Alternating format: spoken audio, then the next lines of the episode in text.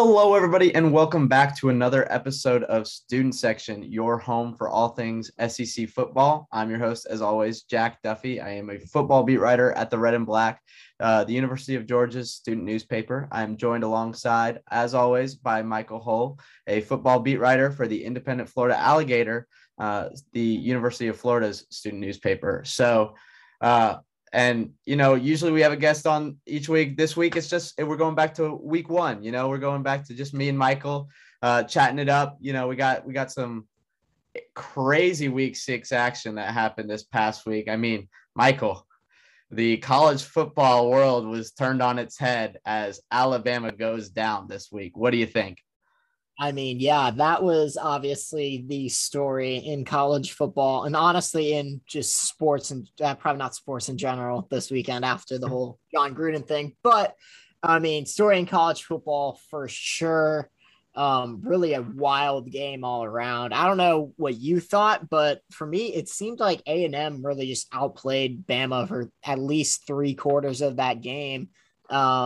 And yeah, they came down to that game winning field goal because Bama gonna Bama, but like A&M, credit to them, credit to Zach Calzada. I mean, really talk about stepping up in a big moment. He refused to go away and he refused to go down. There were times like he looked like he was hurting bad. But he said, I've got one more in me. He gave it his all and it paid off. It was great to see. As just a college football fan, you always like seeing the upsets. Bama goes down, and I think I won't say I'm necessarily – I mean, obviously I'm shocked that they lost to A&M. I'm not shocked they lost a game, though, after seeing them play at Florida.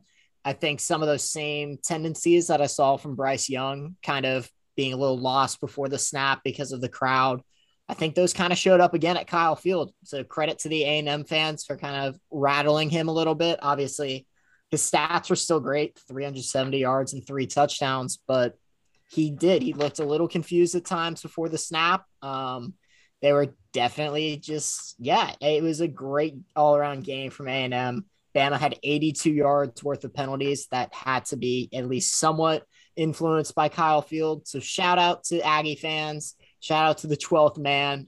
Just great win all around. For real. It was a crazy atmosphere over there at Kyle Field. I mean, I was just watching it on TV, but like they had Johnny Manziel show up and like they had that field rocking for an unranked team against the number one team in the nation. So it was incredible stuff. I mean, and you really touched on it. I really felt like Texas A&M beat Alabama. Like Alabama shot themselves in the foot a little bit with penalties and whatnot, but they beat them at Texas A&M beat them at the line of scrimmage. Like, I feel like Texas A&M really out physicaled Bama in this game.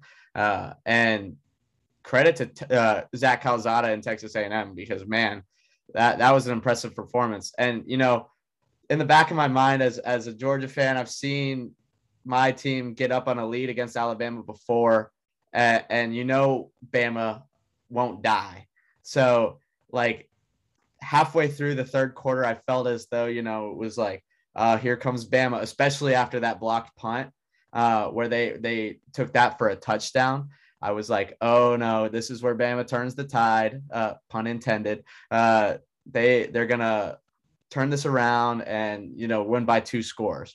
But then that next play, they returned the kickoff for a touchdown. And I like took myself back and was like, whoa, Texas A&M might pull this off. Like they just took all of that momentum back.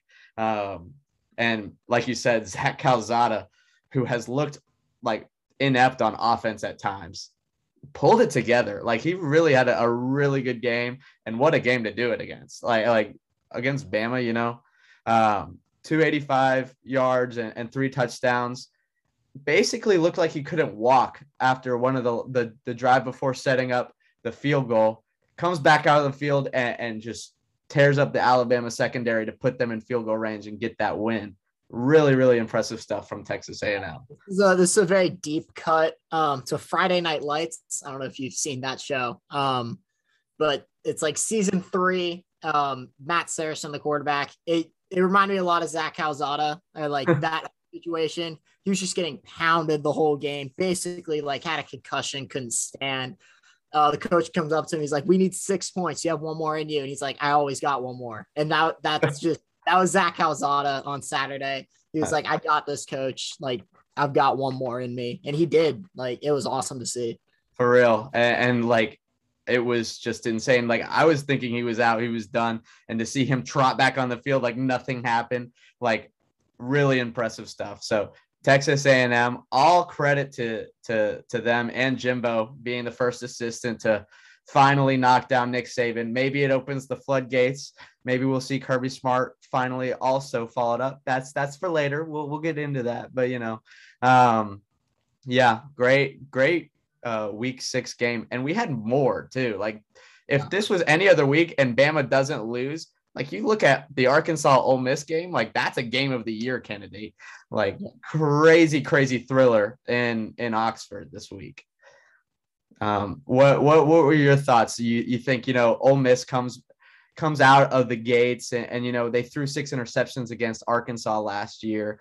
How did you look at this game? I mean, both teams lost to Alabama and Georgia the week before. How are you feeling about this game?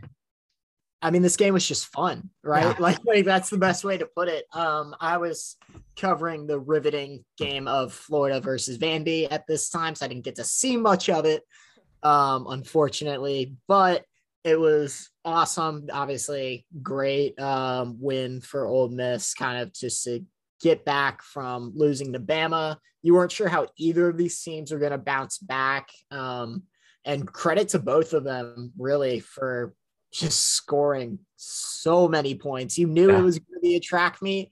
I don't know if anyone predicted over 100 points total and over 1,300 yards, over 1,200 yards between the two of them. It was a lot. There was a lot. It looked like a Big 12 game. It seemed like it was the Red River rivalry, but just east of the Mississippi. It was so much fun. And yeah, I think, you know, Lane Train, we're back. Matt Corral played well. Ole Miss's running game looked great too. They really had everything working on offense. It was a lot of fun to watch. The parts I was actually able to watch. Shout out Florida Vandy. Yeah, you know, hey, Florida got that shutout against Vandy.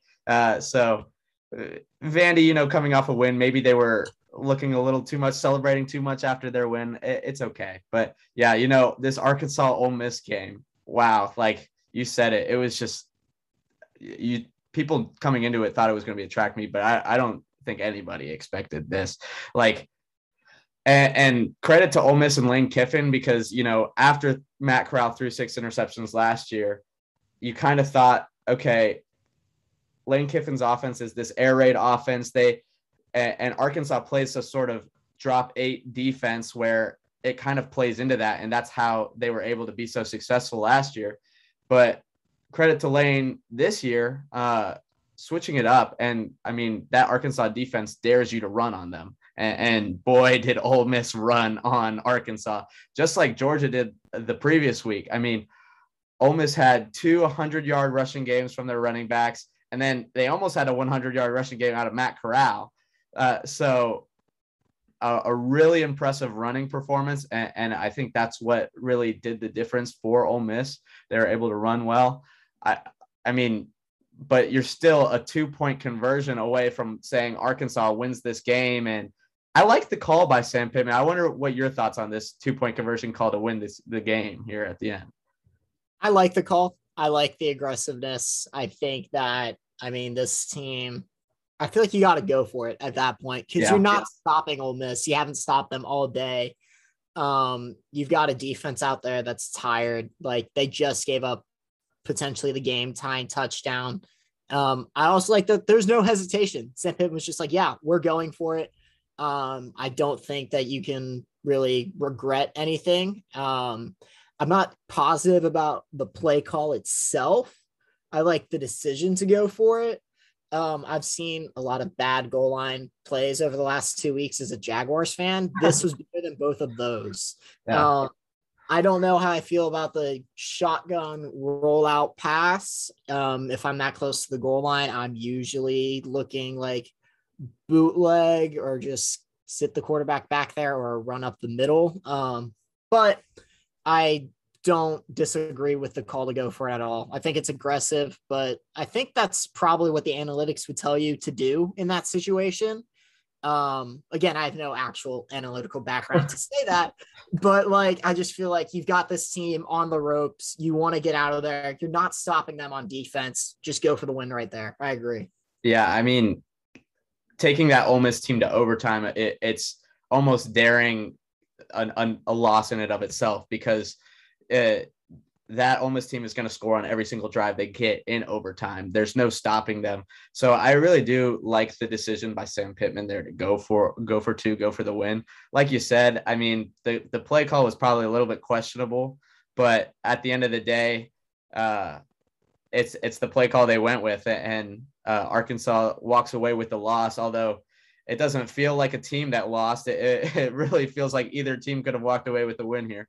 So really fun game. I think that would have been the best game of the week had Bama not lost to Texas A&M. So, really good stuff out of them. What teams kind of impressed you this week other than those two big games out of the SEC?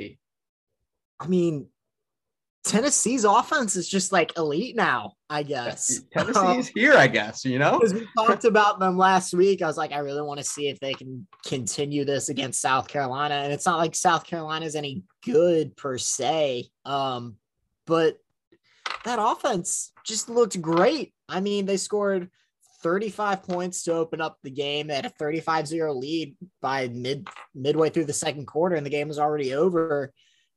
Credit to Hendon Hooker. He looked great. 17 of 23, 225 and 3 scores. Obviously their running game was working. Everything was working. Really impressed by what I saw from Tennessee, because when they played Florida, I was definitely less than impressed. I didn't think they had really anything on offense. And also their all black uniforms just look sick. So Tennessee's my most impressive team this week. Yeah. I would agree with that. I mean, since they changed the quarterback to Hooker, and I really feel like that Tennessee offense has just completely revitalized. I don't know what it is about them, but they're just competent on offense now. They're making plays. They're going downfield. They're also running the ball really efficiently. Everything about that offense is a good, possibly even great offense. And they have a really interesting matchup this week at home against Ole Miss, which we'll dive in a little bit later, but I was impressed by their offense. A team I was impressed by was Kentucky. I mean, you go in after beating Florida at home. You have another home game against LSU. Obviously, LSU has not looked great this year. I believe Ed Orgeron is probably going to get fired because there might not be another win other than Louisiana Monroe on the schedule for him. So LSU hasn't looked great, but that is a potential trap game coming off of an upset of Florida, who you weren't supposed to beat. And, everybody was pegging it as, oh, here comes Kentucky. Watch out for this game. LSU could potentially pull something off. And Kentucky just put them away, put them to bed. Will Levis was efficient throwing the ball. He didn't have very many mistakes. And then Chris Rodriguez Jr. Had a great game. That whole running game is incredible. And credit to the Kentucky defense. They held LSU to 21 points. I mean, they really blew out LSU. And that was really impressive to me. And they set up a really interesting matchup in Sanford Stadium in Athens this coming Saturday. Out of the teams that, possibly didn't impress you, what was the team that didn't impress you the most?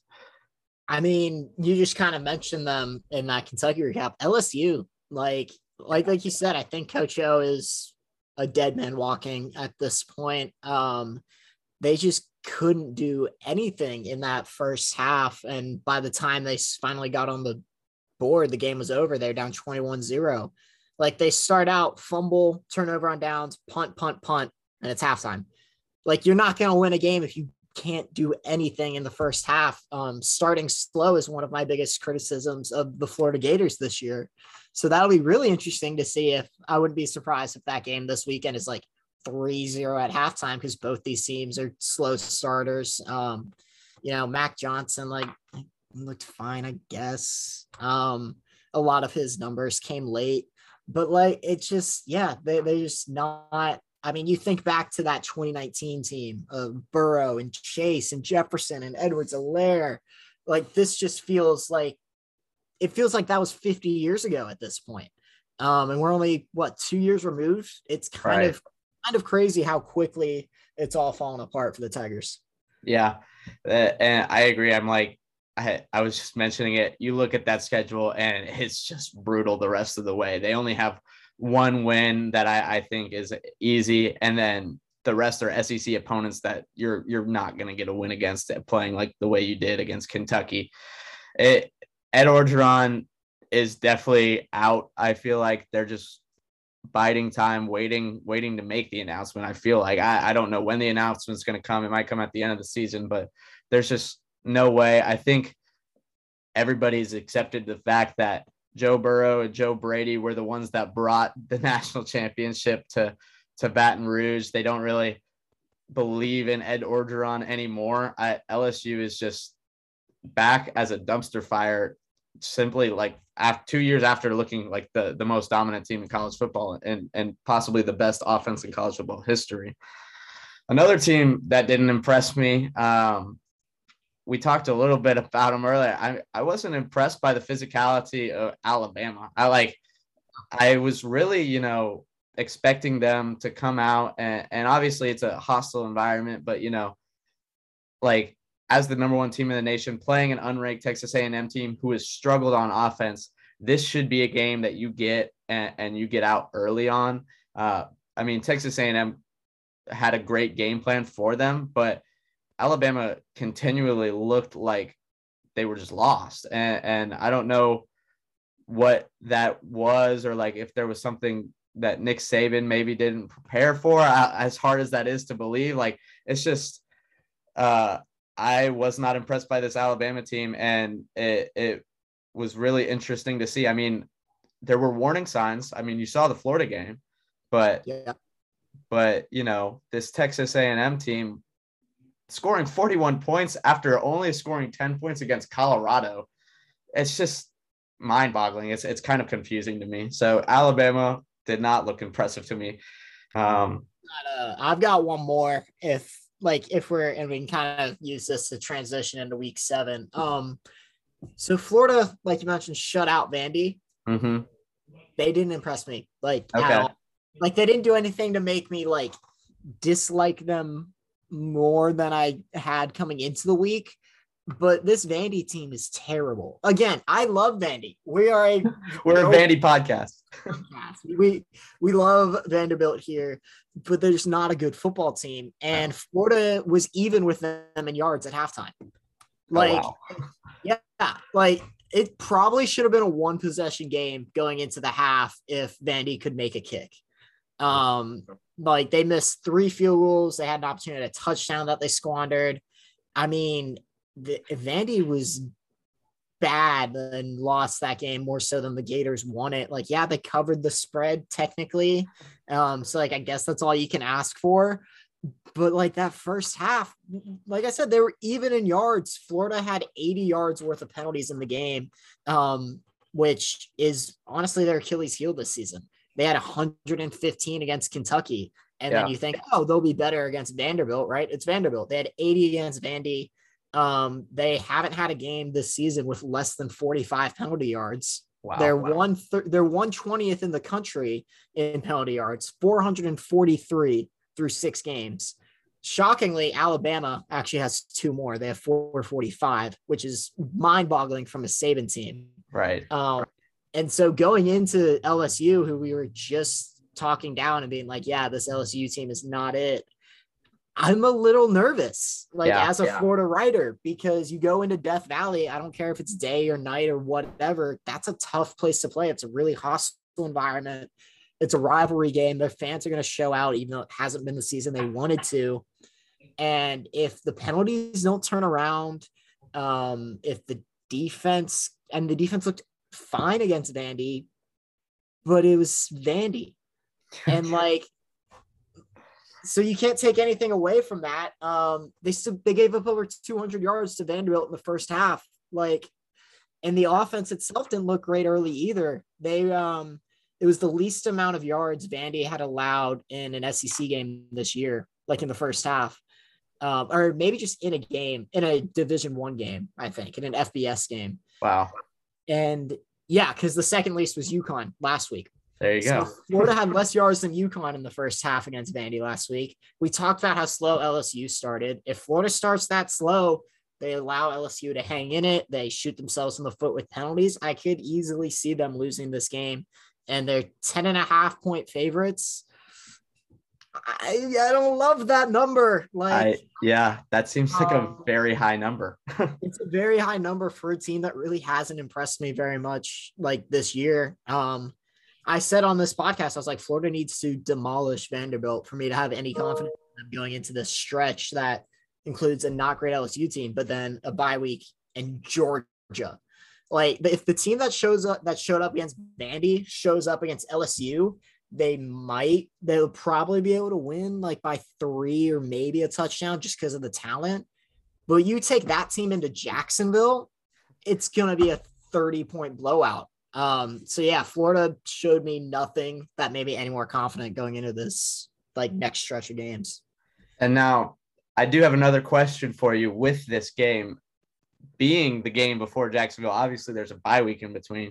Do you think this Florida team, looking at how LSU's performed, do you think they're going to even be looking at this team as an important game? Are they even going to be looking ahead to Georgia, which is another reason for them to possibly be worried about this LSU team? Yeah. Obviously you hope they're not overlooking anyone. I think since it's a rivalry game like LSU, I don't think Mullen would do that. Then again, I didn't think that last year, and that's what happened. And Marco Wilson threw a shoe and the rest is history. Because that team, I chalk that 2020 game up to coaching 100%. He didn't have the guys ready. And so that's definitely a concern. And it's a noon kick, 11 a.m. Baton Rouge time. Dameon Pierce, the running back, was actually talking in media today. He forgot what time the game was. One of the reporters was like, yeah, it's an early game. He's like, yeah, I know. The reporter's like, yeah, 11 a.m. He's like, 11 a.m.? Whoa. So I don't know if the team's mind is fully on LSU. Again, I have nothing to base that off of because everything in media has been go 1-0 every week. That's the mentality. Is it though? So that's definitely something to keep an eye on because this is the type of situation. It happened against Kentucky. They overlooked Kentucky 100% and it came back and bit them. That's what happened. Now Kentucky is a very good team, much better than LSU, but I think that same standard still applies. And that's kind of been Mullen's MO is he overlooks maybe the inferior opponents. That's definitely a storyline to watch. Yeah. It's funny that you mentioned that. I feel and I said this before to some people I was talking with, that I feel Dan Mullen has his team play down or up to whoever he is playing. And that's just a very key aspect about his coaching style. No matter who he's playing, if Florida's better or worse on paper, it doesn't matter. He's going to either play up to that talent or he's going to play down. 100%. They played down to Vandy. Obviously the talent won out in the end, but like I said, Vandy missed 3 field goals and had a drive stall at the 1-yard line. That game easily could have been 21-16 at halftime. That could have been a 5-point game at halftime if Vandy was at least a little good. Again, love Vanderbilt, rooting for them every game that's not against Florida. Right. That's just kind of what Mullen does. And credit to him for playing up in those moments. They played very well against Bama. But playing down to the inferior opponents, you're not going to be a championship caliber team that way. It just doesn't. Yeah, definitely. And I look at that 10.5-point spread. I think that's a little high.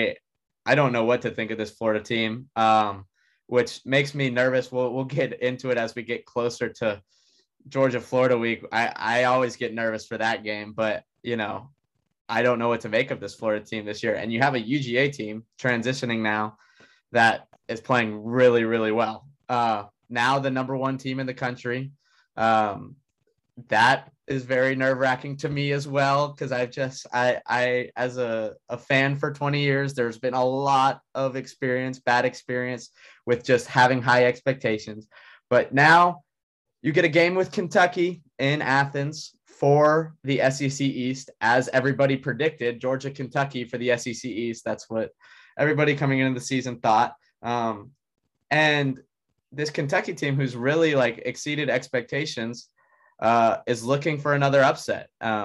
Although Georgia's, a 23.5-point favorites. Michael, I'm wondering what you look at in this game and what you see, if you can see Kentucky pulling off an upset. Yeah. 22.5 is a lot of points. Is JT Daniels going to be healthy? So that is the question. I think it's a more valid question this week than I would say it was for like Arkansas. Arkansas, they kind of kept it under wraps, but Stetson Bennett was the starter from Monday going into it. They just didn't tell anybody. This game, I feel like he's more healthy. They said he's progressed really well, and he's like almost back to being a player. Like he could start if he wanted to. And so I think, if JT gets to Saturday and he feels like he can go a full four quarters, they're going to play him. But I wouldn't be surprised if they hold him out. Stetson plays one more game. They hold him out for this game, the bye week, and then he comes back for Florida. Okay. Yeah, I don't see Kentucky winning. I mean, they're going to have to get lucky somewhere, whether it's in special teams, a defensive touchdown, something. They're just going to need some break to go their way to even have a shot, because it's the same as last week with Auburn and the week before. The defense is just too good. Like, they're allowing, I think it's now up to 5 points a game after they allowed 10 against Auburn. They allowed way too much against Auburn, and it went up by 1 point. Yeah, they've allowed 5 points per game this year, 5.5 points per game, 2 offensive touchdowns this entire year. Yes, Kentucky's offense is probably the best they faced. Obviously, Arkansas's offense is great too, so it's up there between the two. But they shut out Arkansas 37-0. Yeah. I feel like we've seen this movie before. I said 22.5 is a lot, but I don't think I'd bet on this game just because you don't really know what's going to happen. But I could easily see Georgia just winning by 30, because that's what they did against the top 10 Arkansas at the time. Yeah, like I said, Kentucky's going to need to make a huge play on special teams or defensive touchdown or something to even have a remote shot, in my opinion. Yeah, and I find it really interesting too, because Kentucky's style of offense plays really well into what Georgia's defense likes to do. They like to run the ball a lot, and Chris Rodriguez isn't a very explosive back. I talked with Hunter Shelton, who was on the show last week, but I talked with him this week, and he was telling me that Chris Rodriguez isn't this explosive back. He's a ground and pound, get 5 yards on you, and 4 yards in a cloud of dust is basically their game plan.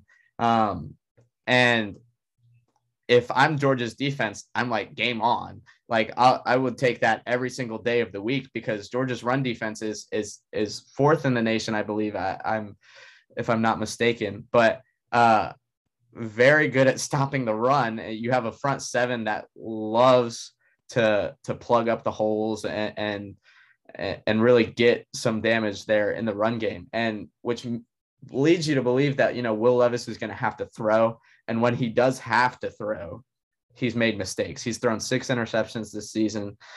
He's been sometimes inefficient, although last week against LSU he looked good.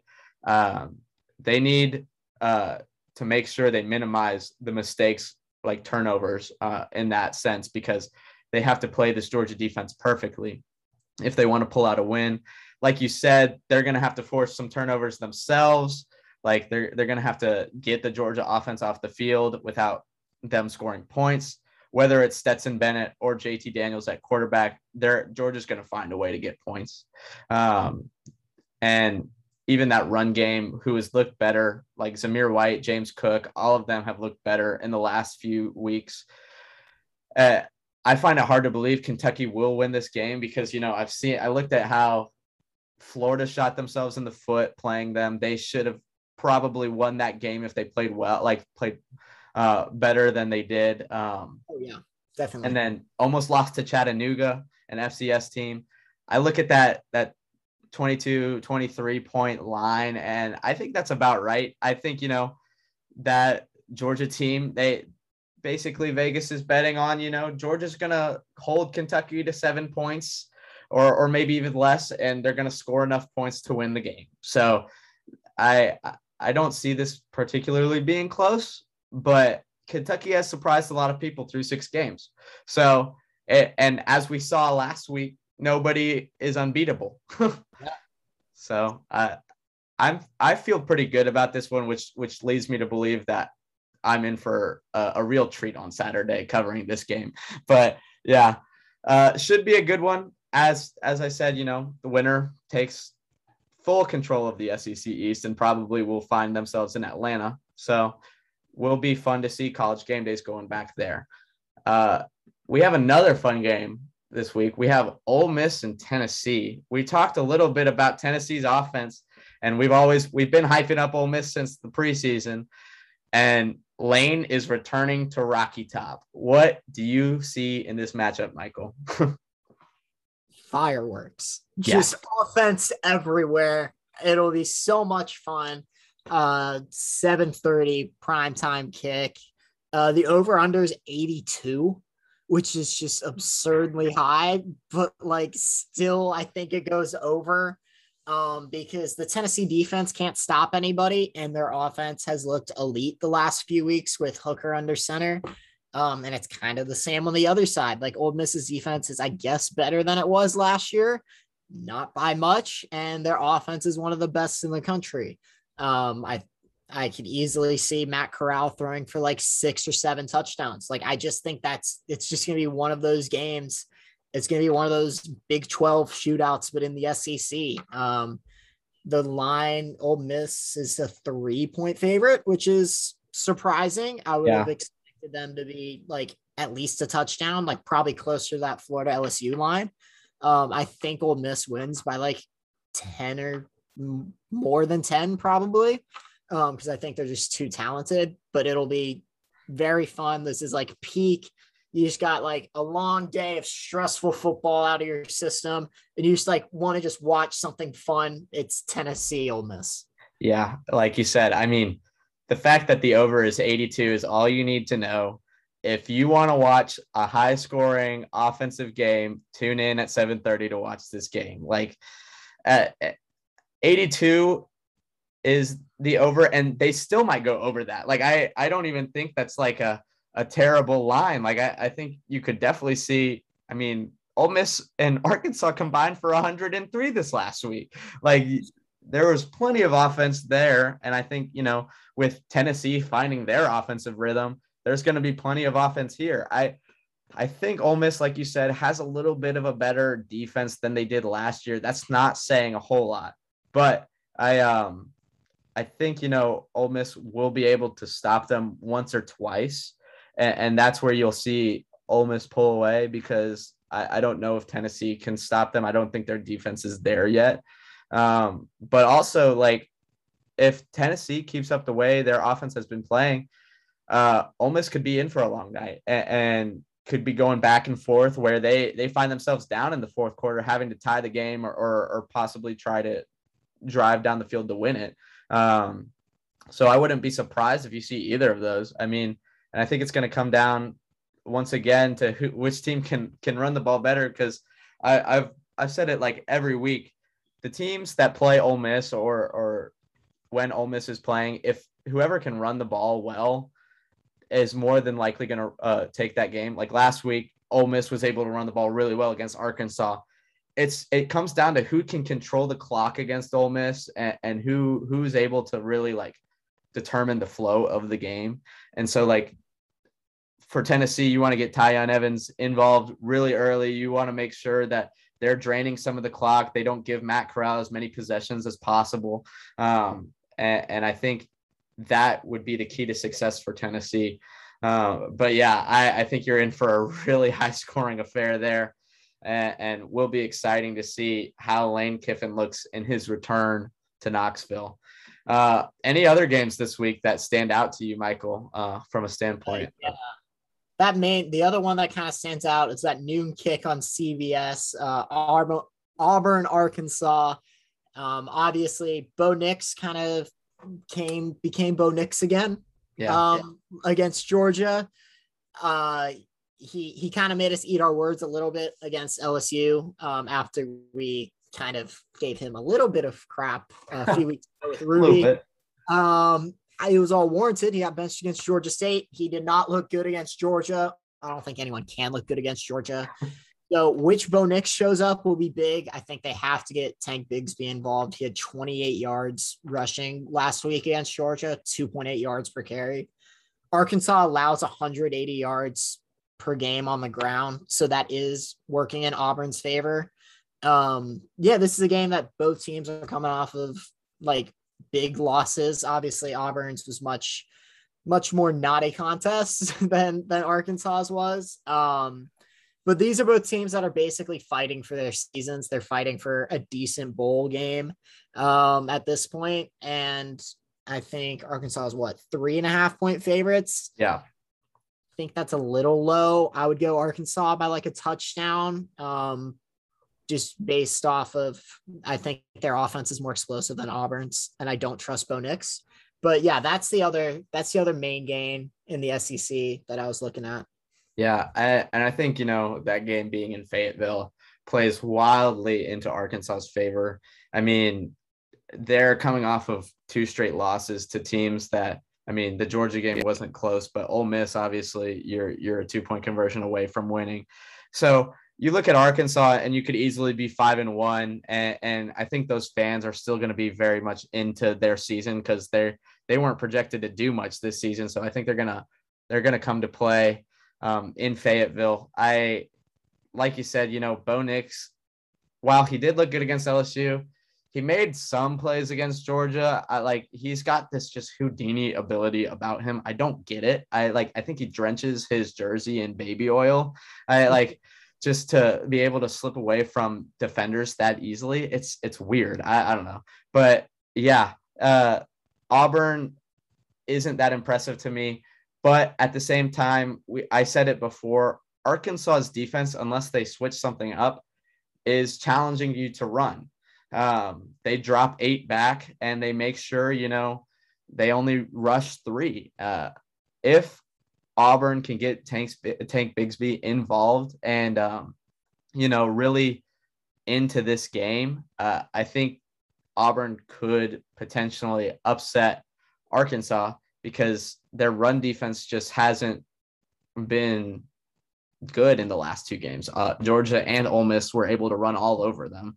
But, if Arkansas is able to adjust and figure it out, maybe switch up that kind of drop 8, bring 3 defense, then I think, Arkansas is in for more of a routine win, especially at home. So, yeah, I think Arkansas will cover that spread. But, we'll see what happens. I wanted to point out that I am very sorry for whatever Alabama is about to do to Mississippi State this week, because they're only 17-point favorites. Only 7. Okay. Mississippi State beat Texas A&M. That's way too low. Nick Saban, after a loss, I don't have any stats to back this up, but I wouldn't be surprised if he's outscored opponents by 100, after a loss. I mean, this man he looked like he was ready to kill someone during that A&M game. He's going to have that team whipped into shape. I feel very bad for Mississippi State fans who have to watch that game and just, yeah, thoughts and prayers to Mississippi State. Can Vandy get a win this week? South Carolina, bottom 2 SEC teams playing each other. 18.5-point favorites are South Carolina. It's a lot. I've seen crazier things. I've seen crazier things happen. I think Alabama was an 18.5-point favorite against Texas A&M. So, yeah. Crazier things have happened. Vandy, like I said, they were able to move the ball against Florida. South Carolina's defense is worse than Florida. You know, crazier things have happened. I would love to see that happen because we are, as we've said many times, a Commodore podcast. We are rooting for you. Love Nashville. So just, you know, maybe something to keep an eye on. It's a 4 o'clock game on SEC Network that no one will be watching, It might just come across the CBS score bug. And it's like, hey, Vandy's up 7-3 in the second quarter. Yeah. You know, if Georgia is potentially blowing out Kentucky, I will knock on wood now. If that's happening, you know, you maybe want to turn over to SEC Network and see possibly a closer game. Who knows?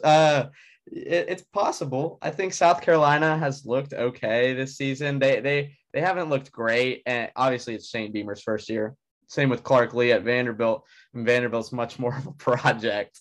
But you know, that could be a close game if the cards fall. But yeah, so make sure you know you tune in to Vanderbilt if you want to watch mediocre to below average football. And yes, remember, below average. Let's not get crazy now. They have two wins plural, but yeah, but there's something in that word. Below average. So, you know, keep your mind out for Mississippi State fans this week and you know, Vanderbilt, they're there. So yeah. They're playing football. They're trying. Yeah. I think that's pretty much it for the SEC this week. There's a few big games, but other than that, you know, they're kind of gearing up for this, I guess, week 9 matchup towards the Georgia-Florida game a little bit down the line. But that would be the next biggest game I feel like is coming up on the docket. But yeah, it should be a fun week of football. If this season has told us anything, it's just expect the unexpected. Yeah. We're going to see some crazy football this week, I feel like. And just grab your popcorn, you know, as Lane Kiffin says. So, yeah, you know, as always, student section is presented by the College Football Student Media Poll, a poll comprised of 100+ student journalists, you know, support student journalism. We're out here doing the most, trying to cover all sports at our universities and really find our place in a journalism field. So, you know, go check out our latest poll, you know, Georgia's #1 there too. So good stuff, you know, and Michael, you know, why don't you tell the people where they can find you? Yeah. So as usual, you can find me on Twitter at Michael_Hull33. You can follow the Alligator at or the Alligator Sports at Alligator Sports. Like Jack said, we're doing our best to cover every collegiate sport. So for Florida, that includes, you know, things like golf and volleyball and obviously football. And there's some fall baseball starting up. There's some fall basketball stuff starting up, men's and women's. Like, we've got everything covered. Support student journalism. We what we do is important, and if you want to follow my personal account for, you know, Gator football, and as usual, I'll just say it again, just some sad Jaguar jokes and some Nick Castellanos jokes. I've been making a lot of those recently, not totally sure why, but I enjoy them. That's what I do on Twitter. And, you know, Michael's a really fun follow. And you can follow me at Jack Duffy on Twitter, and also follow at Red Black Sports for some really good student journalism content. Like Michael said, it's University of Georgia's student newspaper. It's the same equivalent. We cover Georgia football, basketball, baseball, volleyball, all of the sports that you could think of. And got some really good coverage going on there. I'll be covering the Georgia-Kentucky game on Saturday, so I'll be in the press box for that. So make sure you follow me on Twitter for some play-by-play if you're not able to watch on TV. And make sure you follow Student Media 25 for some really good Follow the poll. I'll actually be in Baton Rouge this weekend. So me and the other alligator riders, we're driving up there on Friday. So very excited for that. I'll be live tweeting that as well. So if you're not able to watch that game because you're watching, I don't know, more important games, because there definitely are. Yeah, you can keep up by following me, and keep up by following Jack for the Georgia game. Yeah, for sure. And I also forgot to mention, Michael has his Jaguar tweets. I have my Atlanta sports tweets. The Braves are currently playing in the NLDS right now, and they have tied the game 4-4. I was watching this whole entire game while recording this podcast. Milwaukee hit a 2-run home run to go up 4-2, and I was not happy, but they brought it back. It's 4-4. I'm about to go watch the rest of this game after this podcast. So, I appreciate everybody listening, and make sure you follow and come back next week when we talk about some more SEC football. So, see y'all next week.